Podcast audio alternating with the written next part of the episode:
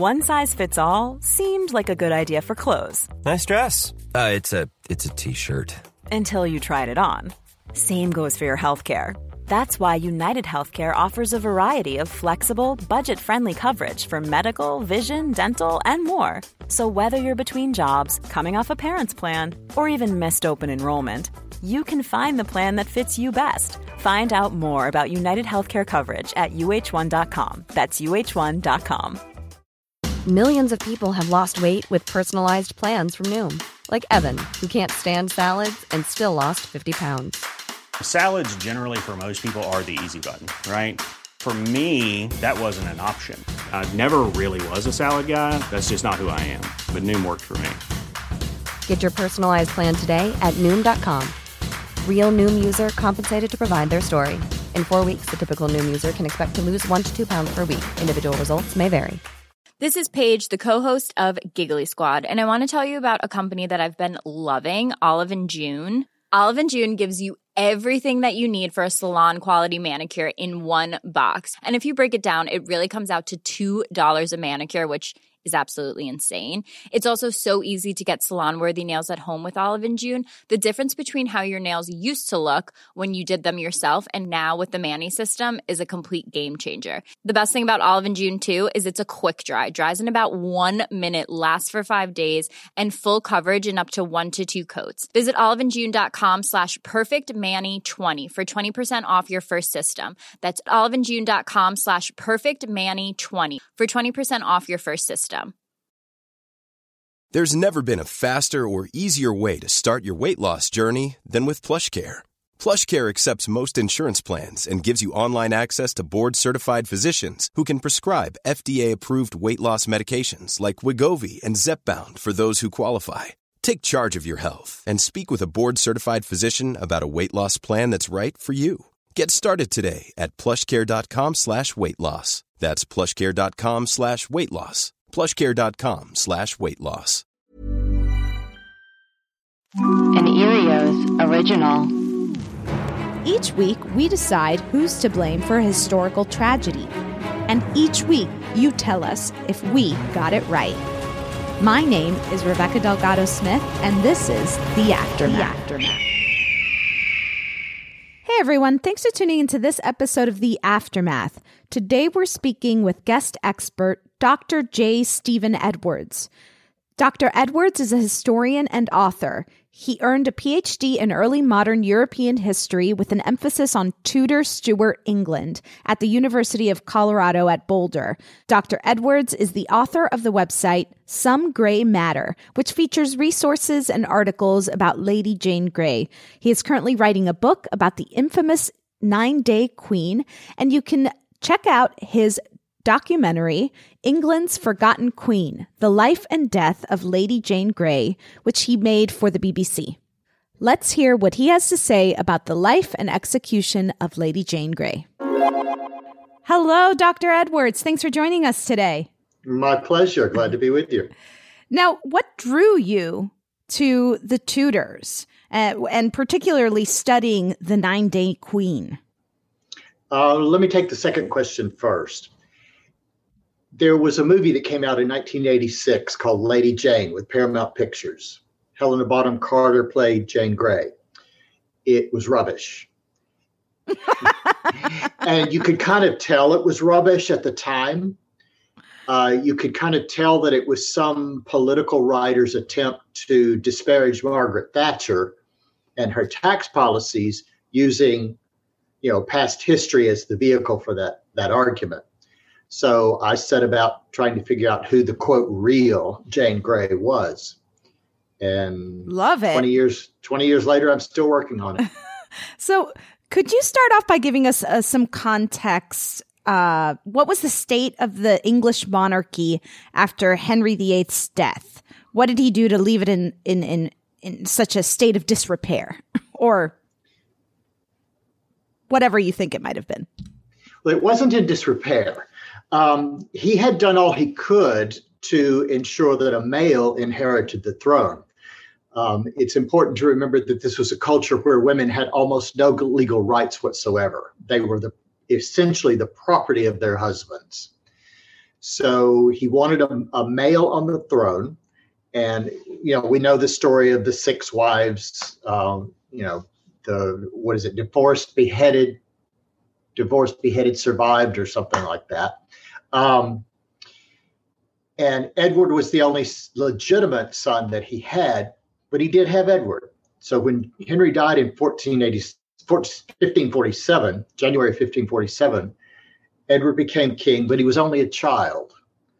Uh, but you know, the the assumption at that point was that he would grow up. He had lived through the dangerous early years, so he would go on to grow up, get married, have children, and everything would be hunky dory. Unfortunately, it didn't turn out that way. So that's not Henry's fault in any way. It's just circumstances did not play out as people had hoped. So, meanwhile, who was Lady Jane Grey and what were her early years like? Jane is the daughter of Frances Brandon Grey. And Frances Brandon Grey is in turn the daughter of Henry VIII's younger sister. So he, she is Henry VIII's nephew, niece, sorry, niece, that makes Jane Grey Henry VIII's great niece. So basically, it's all one big family. Plus, Jane Grey, through her father, shares a female heir in common. Henry VII's wife, Elizabeth Woodville, was Henry Grey's great grandmother or great great grandmother. I have to count. Great great grandmother. um, so Jane is doubly descended from from both uh, of Henry VIII's parents, is what it boils down to. And her early years are not well documented. We don't know what they're, and that that's common for almost all children of the period. Unless you were the heir to the throne, your your childhood was not well documented, in part because children didn't survive. You know, the high percentage of children did not live to adulthood. So, w- where did she grow up, and uh, when when does when do we start learning about her? She almost comes onto the scene full grown. We do not know when she was born. We do not know where she was born. We do not know. She, like most children, she was probably raised in multiple residences. Uh, the aristocracy did not live in one house all the time. They moved around, mostly for hygiene purposes. Houses got dirty, and they weren't. They were, and they, you know, they got filled with disease, rats, that sort of thing. I mean, you have to remember that they, there were very there was very little in the way of hygiene. There was no running water. There was no plumbing. There was no toilets. These places got filthy. So you basically had to move out of them and start over someplace else and let the other one air out for six months. Wow. Yeah. so we don't begin to see her in the historical record really until she's probably about 12 or 13 years old. And then a few little stories pop up here and there, some of which are probably apocryphal. They were probably invented long after she was dead. She really hits the historical record around 1550 51. So she was probably 14 by that time. So was she being cru- do, do you believe she was being groomed to be the next queen of England or or did she have different aspirations? Well, Edward was the heir to what Edward was on the throne already. So the only way she, conceivably that she would be queen of England at that point was if she married Edward and became queen consort. And there certainly was an effort to do that uh, Henry Grey actually sold her guardianship to Thomas Seymour, the king's uncle, for the sum of 2,000 pounds, which was an enormous sum of money at that time. And Seymour promised to marry her to his nephew, the king. That ultimately did not occur. But was she groomed to be queen in her own right? No, definitely not. There was no anticipation that she would be queen in her own right. None. How important was religion to Lady Jane Grey? That is a, a, a source of controversy as far as I'm concerned. It the general tradition is that Jane Grey was extremely pious, that religion, she was all about religion. Uh, my work challenges that. And my biography, actually, the biography that I'm I have written of Jane Grey challenges everything we know about her, from the date of her birth to where she was buried, and everything in between. So I don't believe, I don't believe the evidence supports the notion that she was in any way exceptionally pious. She was pious and attended to matters of religion in the way that everyone in her era did, but she was not exceptional in that regard. That reputation was deliberately constructed after her death by people that wanted to use her words in the service of religion. So, what is her story from based from your research? Uh, what did you learn about Lady Jane Grey? How long have you got? uh, maybe 15 more minutes. that's that's a very very open question. Um, I established a number of years ago. I established that she was not born in October of 1537 that is the you know if you look in the english the oxford dictionary of national biography and you look at like her sort of official entry it will say she was born in october 1537 at bradgate period uh-huh. I've established that that's not possible it's just not even possible mm-hmm. uh, she was probably born in the winter of 1536-37 sometime time between about november 1536 and april 1537 which makes her about eight months older than most people you know, than tradition has it. She's said to have been born at Bradgate. I believe she was born in London. I believe she was born very specifically at either Norwich Inn or the Barbican in London. And I have an entire, you know, obviously evidence and argument for that. Uh, let's see. She's probably not as religious as most people. I mean, she was religious, yes, but was she some sort of of hyper evangelical? No did she always go around dressed plainly in somber colors, black and gray and brown, and no jewels and blah, blah, blah? No, she did not. In fact, one of her tutors, John Aylmer, as late as 1551, was writing to another religious authority in an effort to get her to stop doing that. So there's actually positive evidence to the contrary on that particular tradition. Uh, she was exceedingly well educated. There's no question about that. Uh, she probably read eight languages, which is a pretty significant accomplishment. So at the time, you know, what was the re- rivalry between Catholics and Protestants in England? Uh, what religion were the majority of the people in the country? That's another question that's extremely difficult to answer when you start talking about majority of people. Uh, it depends on what part of the country you're in, in part. The South and the East was more likely to be predominantly reformist. The North and the West were still traditionally Catholic. The you know Henry had altered the way that the church associated with Rome. It had se- he had severed the church from Rome. Various officials had been appointed or gained authority and took the church, the English church, away from Catholic belief, and Edward VI had published the Books of Common Prayer. They're still in use today. Uh, you know, that's the source of the, the traditional marriage cer- ceremony, uh, forever hold your peace and all that stuff. Th- that comes from the Books of Common Prayer. But there was enough opposition to those Books of Common Prayer that at least two large scale rebellions broke out against it. So the nation was by no means settled on the issue of religion. It was still very much a contested arena. What was Edward VI's reign like? And what was his relationship with his sisters, Mary and Elizabeth? Uh, his relationship with his sister Mary was fairly contentious because she was staunch Catholic and he was, Edward was himself staunchly reformist.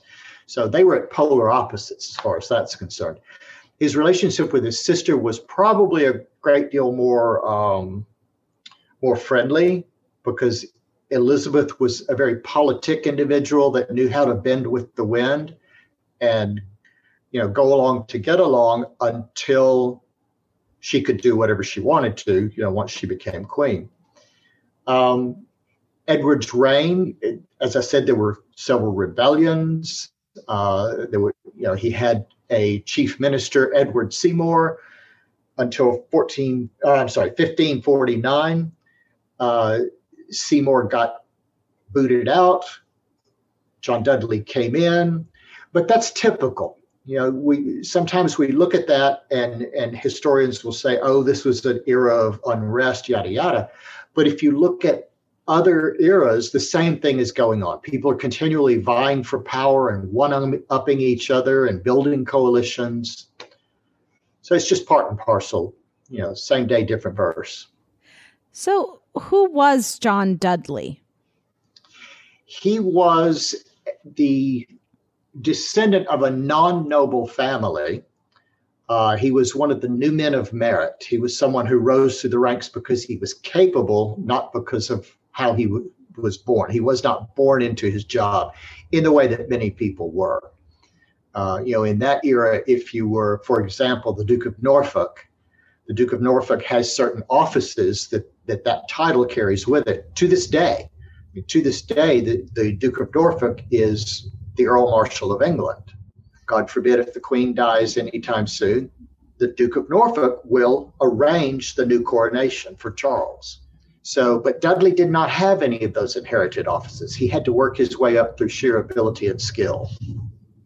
And how does he become relate? How how does this his relationship with Lady Jane Grey uh, progress? How does he come into the picture of her life?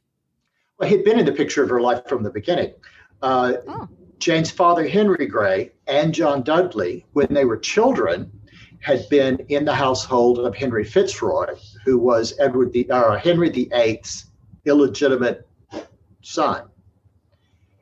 And all of the principals, in fact, of the 1553 succession crisis were in Henry Fitzroy's household as children. So the two families knew each other. They were very well acquainted. Uh, they spent time in each other's company just as through court ceremonials, through pure socialization, whatever. So they knew each other and probably knew each other quite well. So, what is Lady Jane Grey's marriage like? Who does she marry, and what was that relationship like? Well, in in the spring of 1553, Edward VI became ill, and it was pretty clear to everyone, including himself, that he was going to die. So, and he was not married and had no children. So he had to make some sort of arrangement for the throne. Now, this is where my interpretation of Jane's story differs vastly from everybody else's. Edward VI, in and of his own volition, decided that he had to be followed by a male on the throne. There were no male heirs. His next eight heirs in the line of succession were female. So what do you do if you've got nothing but male heirs? Then uh, female heirs, I'm sorry. The next best thing is to marry one of those females to a suitable male, and that male will become king in right of his wife. And that is precisely what happened. Jane was married off to the first available highest ranked male, and that just happened to be Guilford Dudley. That's not that's not scheming. That's just reality. Guilford's older brothers were already married.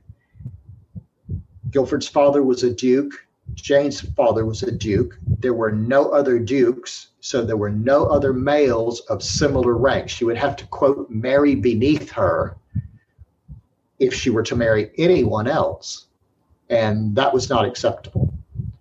So she was married to Guilford Dudley, and the plan was for Guilford Dudley to become king. What, what, how does she take the news after Edward's death? Did she anticipate this would happen a- a- right after her marriage? Was this something that she knew could happen to her? I believe she knew full well what was happening. Uh, the, all of these, there was a series of marriages created in May of 1553 that were intended to marry an, a female heir to a male, and together, one of that big group of people, at least one, would hopefully produce a male child quickly to replace Edward. that didn't work out. Edward got sicker and sicker and died faster than anyone expected. So they had to uh, do the next best thing and make Jane the heir. But she was aware that that was happening. Her father knew, her father in law knew, everybody around her knew. There's no way that she did not know also. Traditionally, she's said to have known absolutely nothing at all until John Dudley told her on the 10th of July that she was queen. I don't buy that for a minute. For a girl who could read and write eight languages, we're expected to believe that she could not understand what was going on around her. I just don't buy that. So, what were her first few days of her rule like? The same it be would be for almost any rule. Actually, you know, she made a ceremonial entry into the Tower of London, as every every new monarch did. At that time, the Tower had uh, a series of royal apartments. They're long since gone, um, but she took up residence in the royal apartments as Edward had done before her, Henry before him, and Mary would do after. Uh, she, you know, signed papers, appointed new officials, did all the usual thing. The only thing that is slightly different in her case is that they had to make a lot of military preparations in the event that Mary, Edward's older sister, were to pursue her own claim to the throne, which Mary ultimately did. And how does Mary uh, overtake the throne just a few days later? Through pure popular goodwill. Uh, the people had known Mary as Henry VIII's daughter for over 30 years. And they, the people did not know Jane Grey very well at all because this was, you know, basically a 15, 16 year old girl that had just come into the limelight in the last couple of years. So the people understood Mary to be their heir. They were loyal to her. And there was a sort of what historians refer, refer to as a bottom up phenomena where the common people pressured their their landlords, their bosses, whatever you want to call it, uh, into supporting Mary. Mary's original support was not from the aristocracy. You know, at the outset of Jane's reign, virtually everyone was saying that Mary's cause was a lost cause. And then because the aristocracy wasn't following her.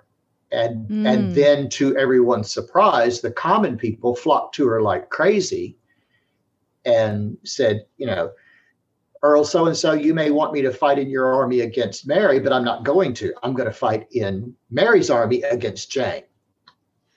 So, what becomes of Lady Jane Grey after she uh, Mary is crowned queen?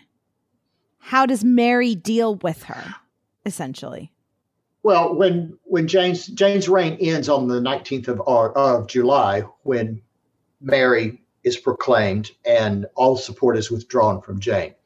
So instead of living in the royal apartments, she gets moved across Tower Green, still inside the tower, but she's put into the upper floor of a house that's owned by someone known as the gentleman jailer.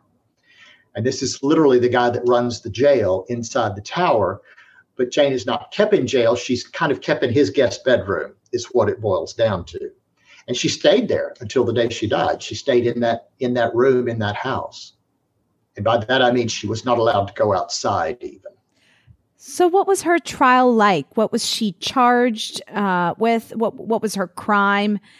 W- was she charged along with uh, her husband, Lord Guildford? She was charged along with a whole bunch of people. She, her husband, the Archbishop of Canterbury, Henry Grey, John Grey, a whole bunch of people were charged. A group of them, a small group, Guildford, the Archbishop, and Jane were charged, were tried on the 13th of November. But that was a pro forma trial. She was charged with treason for having assumed the royal dignity when it was not hers by right. And of course, that's a capital offense and she was, you know, it was a one day trial. She was found guilty. She pleaded guilty. She was found guilty. She was condemned to die. But Mary stayed that execution because they were cousins. And she was, you know, a mere woman who had been duped by the men around her, supposedly. So she remained in prison until February. And what happens that causes Mary to change her mind and uh, to spare her life? Mary was single, unmarried, when she came to the throne, and she ultimately decided to marry Philip of Spain, who was Catholic. Jane was Protestant, and she still had Protestant supporters. In late in January of what we would call 1554, uh, a rebellion arose against Mary's marriage to Philip of Spain, in part because he was Catholic, but more importantly because he was foreign. And there was great fear that England, you know, he would become king, and in fact did. And there was great fear that England would fall under the dominance of Spain and would become effectively a, a sort of suburban Spanish colony. So Thomas Wyatt and Jane's father raised rebellion, and the rebellion did not succeed. But Philip told Mary, if in you know this, I'm greatly simplifying here, but basically said to Mary, if you want me to come to England and marry you, Jane Grey has to die. There cannot be any threats against me as King of England. So Jane was executed, and Philip did become Philip the First of England. What do you think is Lady Jane Grey's legacy? How has she been overlooked in history? I don't think she's been overlooked in history as long as as much as she's been misunderstood. I think historians have fallen into the trap of accepting a lot of the posthumous propaganda that religious reformers put out. And they started to believe a lot of the stage plays and the poems and the folk songs and those sorts of things that invented a lot of what we think we know about Jane Grey. Historians have accepted all of that. You know, as I said, the very authoritative Oxford Dictionary of National Biography says that she was born in October 1537. That claim didn't even appear until about 150 years ago. So I think I think that's the biggest issue we have is that historians have accepted the tradition and failed to question it until recently. So we ask all of our guest experts this question. At the end of the day, if you had to pick a person or thing, it could be a concept that you think is to blame for the downfall and execution of Lady Jane Grey, who or what would that be? That's not something you can pin down to a single thing in this particular instance, but I will, if you'll allow me two, I'll go for two. Great. Part of it was the issue of religion.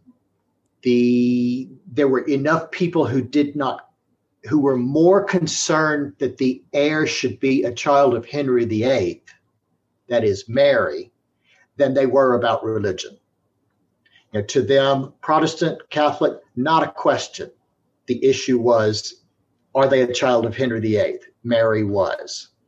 So, you know, issue or religion kind of became a non-issue. The plan was to make Guildford king. Jane Grey didn't go along with that.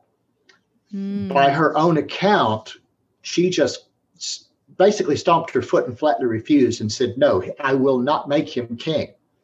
And she said this to the core people that were trying to make, you know, uh, continue her reign. And virtually the day she said that is when support for her at the very center began to completely fall apart. So she kind of sabotaged her own reign by saying, No, I'm not going to do things the way you want me to do them. I'm going to be my own boss. I will not be uh, guided by you. And they said, Okay, fine, we're out of here. Wow. So had she supported Guilford to be king, she could have somehow been in power, perhaps. Who knows? I don't think that's likely. I think the I think the support from Mary as the traditional heir of Henry VIII was so incredibly overwhelming that it almost would not have mattered who Edward had named. Anyone that he named other than Mary would not have succeeded. Mm. Well, thank you so much for uh, helping us understand, you know, this somewhat overlooked uh, historical figure that we're uh, excited to learn about? She's not well known to the American audience, but I'm hoping that will change. Yeah. Thank you, Dr. Edwards. Thank you. My pleasure. One size fits all seemed like a good idea for clothes Nice dress. Uh, it's a it's a t-shirt. until you tried it on. Same goes for your healthcare. That's why United Healthcare offers a variety of flexible, budget friendly coverage for medical, vision, dental, and more. So, whether you're between jobs, coming off a parent's plan, or even missed open enrollment, you can find the plan that fits you best. Find out more about United Healthcare coverage at uh1.com. That's uh1.com. Millions of people have lost weight with personalized plans from Noom, like Evan, who can't stand salads and still lost 50 pounds. Salads, generally, for most people, are the easy button, right? For me, that wasn't an option. I never really was a salad guy. That's just not who I am. But Noom worked for me. Get your personalized plan today at Noom.com. Real Noom user compensated to provide their story. In four weeks, the typical Noom user can expect to lose one to two pounds per week. Individual results may vary.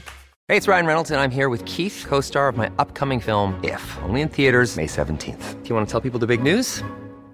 All right, I'll do it. Sign up now and you'll get unlimited for $15 a month in six months of Paramount Plus Essential Plan on us. Mintmobile.com slash switch. Upfront payment of $45 equivalent to $15 per month. Unlimited over 40 gigabytes per month. Face lower speeds. Videos at 480p. Active Mint customers by 531.24 get six months of Paramount Plus Essential Plan. Auto renews after six months. Offer ends May 31st, 2024. Separate Paramount Plus registration required. Terms and conditions apply if rated PG. This show is sponsored by BetterHelp. We all have stress and anxiety we carry around as we go about our everyday life. At The Alarmist, we know it's always better to say it out loud and talk it through. Whenever I stress about the sinking of the Titanic, I don't sit with those thoughts in a dark room. I turn on the lights and dive right into it. Therapy is a great place to get things off your chest and work through what's really going on. Maybe you can't stop spiraling or catastrophizing. I started therapy over 10 years ago and never looked back. If you're thinking of starting therapy, give BetterHelp a try. It's entirely online, designed to be convenient, flexible, and suited to your schedule. Just fill out a brief questionnaire to get matched with a licensed therapist and switch therapists anytime for no additional charge. Heck, we sometimes change our minds and rethink the verdict at The Alarmist. And that's also okay when it comes to therapists. Get it off your chest with BetterHelp. Visit betterhelp.com slash alarmist today to get 10% off your first month. That's BetterHelp, H-E-L-P dot com slash alarmist. With us today, we have producer Clayton Early Hello. and fact checker Chris Smith. Hi. I mean, a lot of new information. I'm so glad we got Dr. Edwards, you know, different perspective here. Mhm. Right? I know. Yeah, yes, for sure. It feels like we had the wrong history books. Yeah, we were more to the story. Well, you know what I really appreciate about it all is that he's, you know, saying like, well, there's not, let's not just go with the grain. Let's not just go with what history has said because that's what we've been saying for years, right? That's, that's how, that's the narrative. Like, let's actually question a narrative and try and base it off of factual information. I think the one of the big takeaways listening to him uh, speak about Lady Jane Grey was this idea. I mean, we knew how smart she was. That was definitely something we talked about. How many language languages she knew and how studied she was, or well versed, however you want to say it. It does seem kind of crazy, like someone that intelligent would just be like, "What's going on here?" Like she wouldn't know exactly what they were trying to do to her. who me? it's like Little old. Yeah, Oh, that makes I- that sounds more logical to me to hearing. It's true. And I even, uh, you know, I believed it. I was like, oh, she was shocked when she found out she was going to be queen. right. sounds like maybe possibly not. but yeah, it, especially if the plan was, you know, also understanding that that marriage to the son of the duke was the, you know, highest at the time, you know, or the, you know, uh, at, at her same level. It wasn't above mm-hmm. her. She, I think she wanted to marry Edward and that mm. was the plan. But when that, it, when it was made clear that that was not going to happen, you know, they looked around and it was like who who can she Who's marry that below who's not below her yeah in mm. status Status. And, and look, you know, Dr. Edwards super helpful in helping us understand the subject, and uh, he has us, he has Hollywood to thank for uh, putting him in this uh, field of study in the first place because it was the Thank God crappy he movie. saw that rubbish movie. he saw the rubbish movie, uh, Lady Jane, Helena Bonham Carter. Yeah, Um, one of my favorite now I want, actors. I want to watch it now. I want to watch it and see what field of study I, I feel drawn to afterwards. It clearly is a springboard for an entire life. I didn't, you know, Yeah, maybe it's the movie. It's not the content. but props to Yeah. uh, Helena Bonham Carter and the people, fine people who made. Uh, yes, her for- poor. for- she clearly the- got better because Yeah, well, for for giving us around. Doctor Edwards. yeah, yeah, yes, she inspired him. Um, she's inspired so many people with her performances. Um, yeah, something Clay. I wrote down. Just want to say it because I just liked the the sound of it. The Gentleman Jailer. We did not talk about the Gentleman Jailer. No, we didn't talk But about what a great title. can The- can this be a movie? I think this is going to inspire you. You should retell the story of Lady Jane Grey through the perspective of the Gentleman Jailer. Yes, we need more movies about women told from the male perspective. yes, that's exactly what I was getting at. Thank you for pointing that out. My favorite. But ti- I am interested in this gentleman jailer. I know it sounds very dignified. my Probably um, not. my my favorite um, detail that Doctor Edwards Edwards shared with us was that, and we didn't really talk about this much, but Mary was single, assumed the throne, needed to get her crazy dating life. She went all the way to Spain uh, for to marry Philip. Philip was basically the one who said Jane's got to go. Mm, a man. I mean, the way that Doctor Edwards put it was like it was Philip. King Philip was like, "Yeah, sure, I'll marry you," but and also, yeah, that she just refused to make. She was like, no, almost like like is that self sabotage or you know like Or just like patriarchy. We really uh we really overlooked the patriarchy in this one. Maybe it was, maybe it was something lost in translation. I mean, Philip's Spanish speaking, and um, you know, maybe you think was, he was saying in Spanish, I like her. Keep her around. Well, to, take it, And really- or, or put her to death. I mean, I don't know. Do those two words sound similar in Spanish?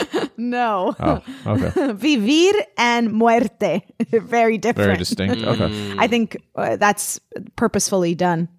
Um, right. so, just you know, to there's no remind our listeners, but there patriarchy was not on the board from No. the original episode, but we did throw John Dudley uh, in jail, and we gave Henry Grey the big slap. So we did. It, it- there were two men to blame. There were two men, and but based on Dr. Edwards' you know description of John Dudley, it he per- specifically said that he didn't see his his actions as scheming. Mm-hmm. right. It just seems like a natural course of course of action as opposed to some kind of scheme. Yeah. So, So what it really throws off. I mean, there's a lot to reconsider. Yeah. There yeah, What So- do you? Where's your head go? where? Sorry, who did we give the big slap to again? To Henry Grey, Jane's father. Oh, I mean, I do feel like it is a man to blame, right? Mhm. I although Dr. Edwards did put it on her inability to kind of Give up the throne. give up the throne. But can you blame her though? It just it it really just seemed like she was truly like the pawn and kind of knew it, right? Like she knew Yeah. like it was a bunch of people scheming to get a male heir. Yeah. And there was just no males. So she he also right after that he said that he doesn't think anybody could have beaten Mary just because of Mary's popularity. Right. Right. And it was fascinating hearing him talk about the bottom up sort of thing that happened where the commoners who just because they knew Henry VIII and they knew uh, Mary by association with Henry VIII, the commoners were like, "We want Mary. We want Mary." Right. the queen." Who's this Jane Grey? We don't and know. that her. pressure from below is ultimately was the greatest force there in Lady Jane's fate. So, I mean, are we saying it was the people, the the bottom up that really Yeah, we can bring brought we, her down? We could, yeah, we can blame, Blame the we can masses. blame the common English Englishman. Wow. Yeah. Um, I do want to point out that I'm just looking at our board from the original episode, and we did have up here "Too Smart to Rule," Lady Jane Grey. Ooh. She was I I you know, I have a lot of respect for her for standing her ground. Mm. uh, just at that moment because I don't know. I mean, I, I think you, put her next to Elizabeth too. Both were clearly very smart and had very different approaches to uh, power. Right. Right. Could have been a great, maybe had a really great reign if she were given the chance. Could have been a really cool queen. Well, if if if she had been less sort of stubborn and saw the writing on the wall, being like, "Oh, the people want Mary. Why don't I wait this out?" Right. She, wa- might not have been, or she might have. She wasn't a great adapted schemer, better. you know, in that sense. sort of lived by her convictions. And, Yeah, it's just I don't know. interesting. Different personalities, you know, Mhm. and Yeah. that's that's all it is. It's like that. That's what's so interesting about the monarchy to me, which is that nowadays it's like people who are whatever govern countries and our politicians are people whose personalities are drawn to that kind of mm. job Right. right mm-hmm. but with the monarchy it was just like literally where you are like in relation to like when you're born mm-hmm. Right. it's just like one family so you have all these very different personalities Sure. True. being you know given this massive job uh and different you know and that's why you have so many different uh like not not just monarchs but like decisions during mon- different monarchies Mhm. They were all groomed, I guess, but they all are uh, naturally or inevitably themselves. yeah It's not. They didn't necessarily pick it. Maybe Yes. some of them really wanted it, but yes not all of them. Uh, Dr. Edwards also mentioned religion as being one of the things he right blamed right right for this. So what do, uh, do we blame? Maybe it, maybe it is religion. Maybe you know we steered away from it, Mm-hmm. but maybe it is religion because I like how tied that is to the people, right? Right. He did mention that it wasn't. It was. It was that they preferred just a connection to Henry VIII, Right. Right. over religion, because what they were basically going with a Catholic and Mary, right? So can we blame Henry VIII then? Uh, we can. He was, he was up I, I think we can. I mean, I'm over Mary, you know. for, Right. for, for for the tragedy of Lady Jane, uh, Jane Grey specifically, that's where I wanted to go. Is is is Henry the Henry VIII? Okay, so I think this is what we do. I think we send Henry VIII to the alarmist jail. I think he might Okay. already be there. He is definitely already there multiple times. But and that we we changed the big slap as well to the Okay. masses. And I think that I think it's like the patriarchy ingrained in the masses, although they did want a female queen. So perhaps that's incorrect making that connection. So it's more about lineage, more like wanting to maintain the lineage and not being open-minded to like another person who might right. Right. be good so at the th- job. Yeah. What is that? Just like Purity like of laziness lineage. or is like comfort, like familiarity. you know. Yeah, Mm, familiarity. The people's familiarity. The masses. It's like someone who doesn't really do, you know, we're about to vote for, our, you know, the primaries here in California. It's like if I'm just like, yeah, I'm just going to vote for all the Democrats instead of actually looking at like what everyone represents Right. and see if there's maybe like a better specific choice. It's like people are just not doing their research. Like, we know Mary, we know Henry, they're fine. Right, right. Right. Okay, so let's let's call it. The need for familiar I'm trying got to come up with what it is. The, The, English the- masses. Just call it the I- English, the English masses. masses need for familiarity. Okay. You're getting the big slap. Henry VIII, you're going to the alarmist jail. It's always nice when you send Henry VIII to the alarmist jail, right? He's just one of Mm-hmm. those that you're like, all right, you go. Sorry. Go.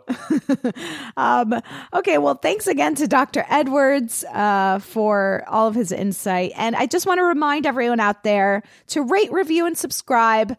I know how many of you there are who listen, and I know that's not reflected in our our our reviews and our uh, ratings. So please, if you haven't already, take five seconds to uh, rate, review, and subscribe to our show. It really helps us get new ears. new, we're we're in the in the business of some new, new ears. ears. yes, we want your ears. and tune in because next week we're going to be discussing the sinking of General Slocum.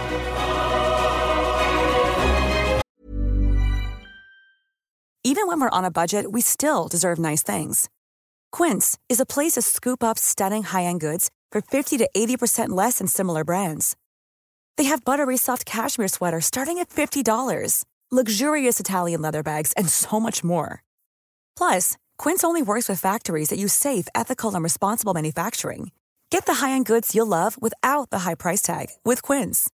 Go to quince.com slash style for free shipping and 365-day returns.